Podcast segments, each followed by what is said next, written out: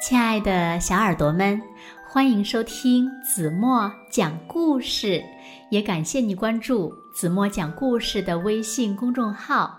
我是子墨姐姐。今天呀，是子墨分享给小朋友的第七百九十四个故事。故事的名字呢，叫《大山下的小蚂蚁》。这是一个关于大山下三个好朋友的故事。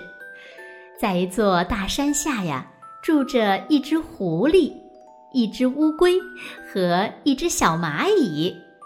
有一天呢，他们在路上走着走着，突然，一堆谷子出现在了他们的面前。那他们三个是怎么做的呢？后来。又发生了什么事儿呢？让我们一起来从今天的绘本故事中寻找答案吧。小耳朵，准备好了吗？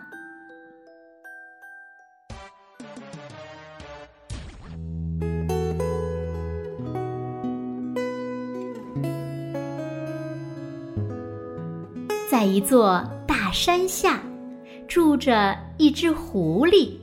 一只乌龟和一只小蚂蚁，他们三个呀是好朋友。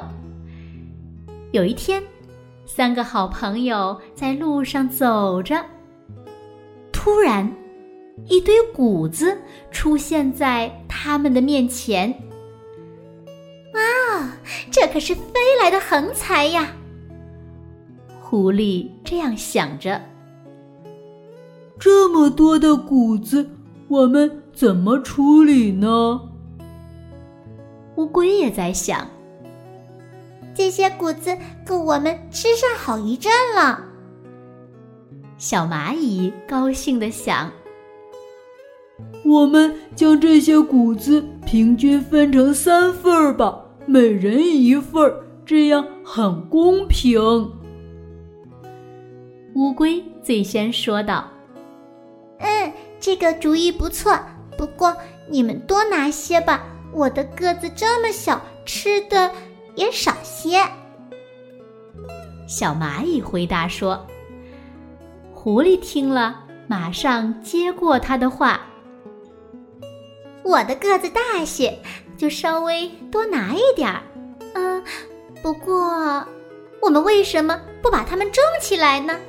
那样到了收获的季节。”我们每人就都可以多分很多很多的谷子了。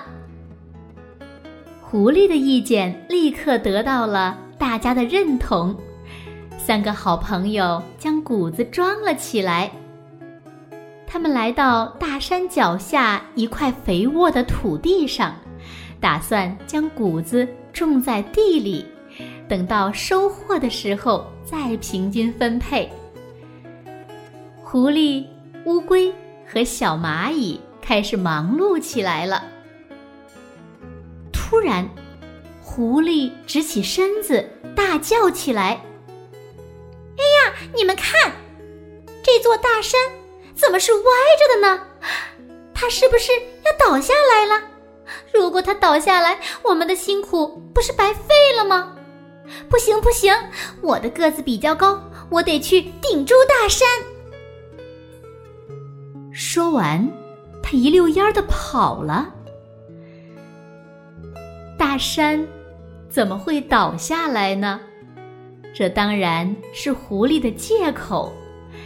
狡猾的狐狸跑掉以后，立刻找了个草丛，舒服的睡觉去了，留下乌龟和小蚂蚁辛勤的劳动着。等到他们好不容易把地都翻完了，狐狸才跑了回来。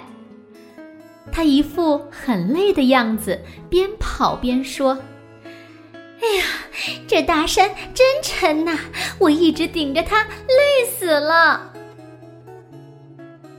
小蚂蚁和乌龟听完，什么也没有说，各自回家去了。过了些日子，地里长出了谷苗，大家约好一起去除草。狐狸呢，在地里装模作样的拔了几根草，就说：“哎呀，那大山别又有什么问题吧？我得去看看。你们先忙一会儿，我很快就回来。”说完，又跑掉了。小蚂蚁和乌龟还是什么话也没有说，任狐狸一次又一次的撒谎，一次又一次的偷懒。收获的季节到了，乌龟和小蚂蚁将谷子全部收了下来。这是个丰收的季节。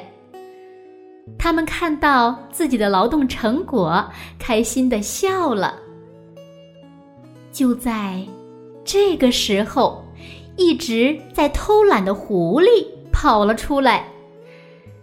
他看着金黄色的谷子，心里又开始打起了坏主意。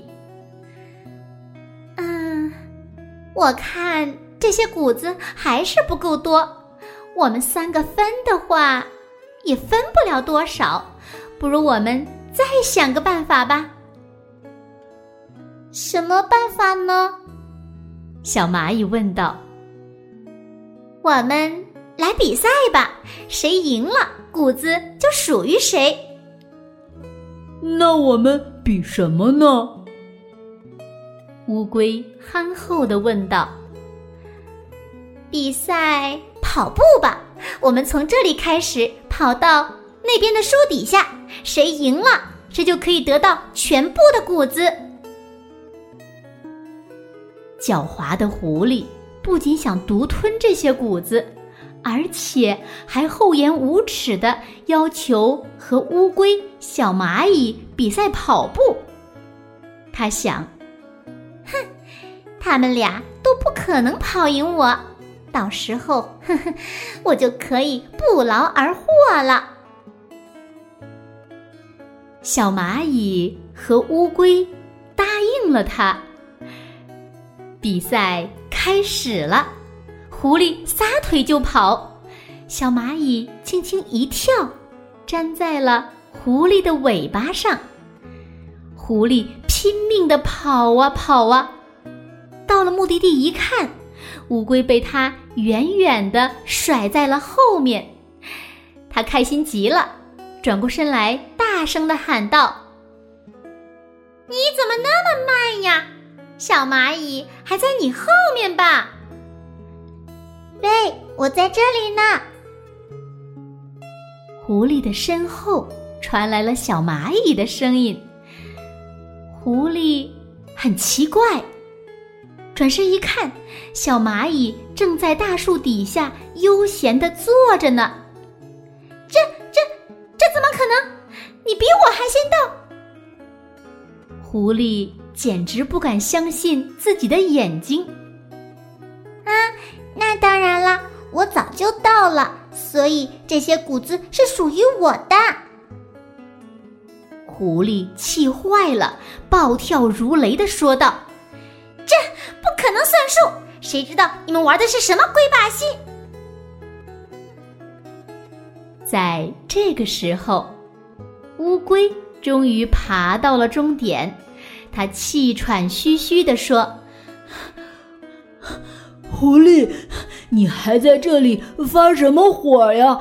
刚才在路上有两条猎狗向我打听你的消息，我假装说不知道。”他们就跟踪我来到了这里，瞧，就在那边的灌木丛中躲着呢。你还不快跑！狐狸吓坏了，夹起尾巴就跑得不见了踪影。小蚂蚁和乌龟笑了，这是他们呀早就商量好的办法，用来惩罚这只。偷懒的狐狸，他们把谷子全部都运回了家，装满了整个谷仓。这些谷子够他们一直吃到明年春天呢。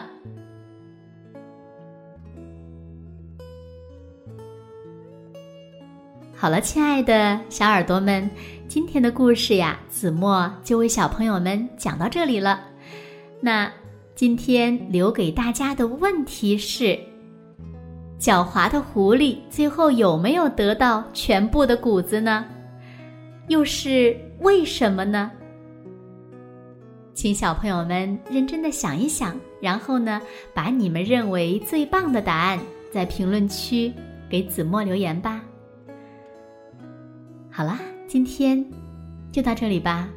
明天晚上八点半，子墨依然会用一个好听的故事在这儿等你回来哦。现在睡觉时间到了，请小朋友们轻轻的闭上眼睛。一起进入甜蜜的梦乡啦！完喽。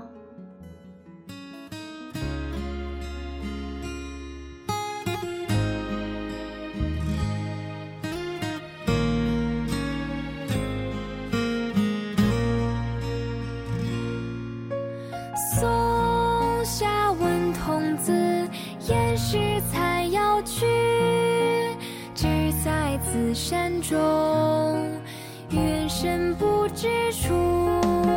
松下问童子，言师采药去。只在此山中，云深不知处。松下问童子，言师采药去。只在此山中，云深不知处。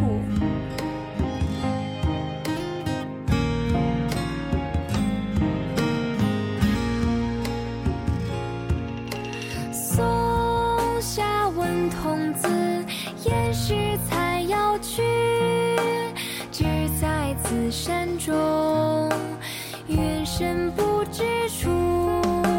松下问童子言师采药去，只在此山中，云深不知处。只在此山中。云深不知处。